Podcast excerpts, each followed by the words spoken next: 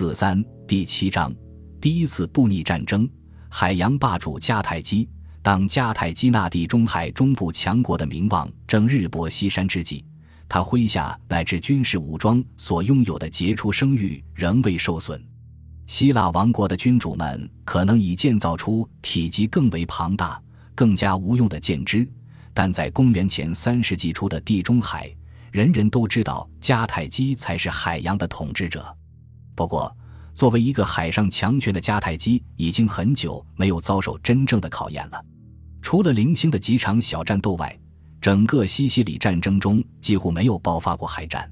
罗马，一个实际上没有属于自己的舰队的陆上强国，对迦太基海军的威胁可以说是零。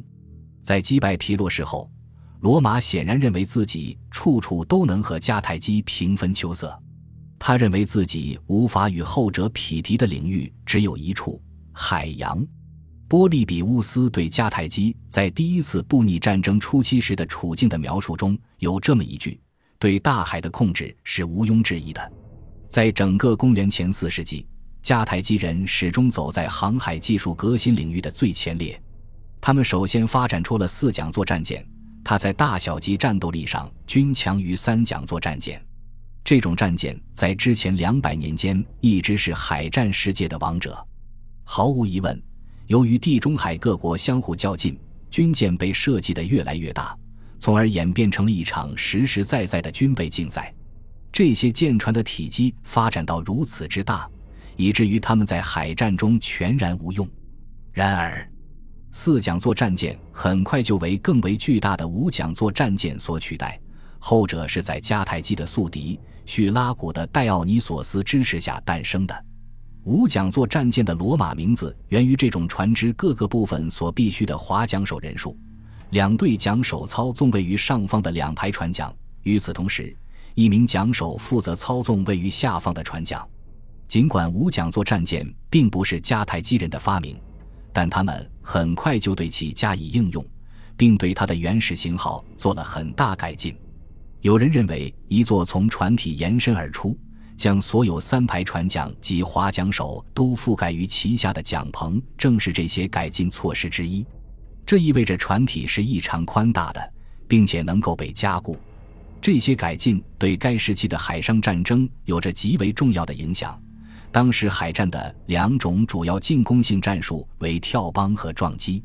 后者包括将冲角——一种带有长盾头的金属工具。与龙骨固定在一起，击向敌船的侧面，从而使对方船只进水，进而被敌人抛弃或被占领或沉没。迦太基四桨座战舰那经过加固的船体，使他们在面对撞击战术时具备了额外的防护能力。但这样一来，本就不易驾驶的军舰，单凭自身想要成功的完成机动动作，就变得更加困难了。事实上，四桨座战舰的体型决定了它作为撞击用船时会过于笨拙，以至于无法真的将这一战术付诸实践。战舰越来越多地依靠抓钩将自己与敌舰固定在一起，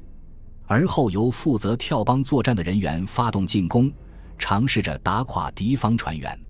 在这种作战模式中，四桨座战舰再度占据了上风。因为它那宽大的甲板足以容纳大批用于肉搏作战的水兵，海洋考古学家已经发现了几艘源于这一时期的迦太基舰船的残骸，特别是其中那具被发现于西西里西海岸港口城市马沙拉附近海床之上的残骸，引发了学者们的极大兴趣。这是一艘约在公元前三世纪中期被投入使用的小型军舰，在近距离检查的过程中。考古学家们惊讶地发现，这艘船的每一块船板上都仔细地刻有一个字母，以确保这件结构复杂的设计作品能够被轻松迅捷地组装起来。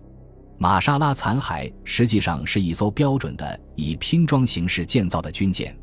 发掘一方亦得以了解关于船员饮食方面的极为珍贵的信息，它似乎是由易于保存的食物如肉类与坚果组成的。酒类似乎是用于应对当新鲜淡水告罄时的状况。与此同时，尽管罗马并不像波利比乌斯想方设法描写的那样，从未涉及航海事业，但他在海战方面的经验确实少得可怜。毕竟罗马军队从未在意大利半岛范围以外的地区作战过。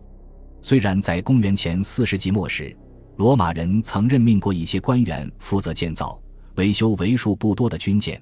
但这支舰队在公元前二百八十二年参加对塔伦图姆人的战争时就被彻底击溃了。在蒙受了这次耻辱之后，罗马人宁愿依靠他们的盟友所提供的船只来运送部队。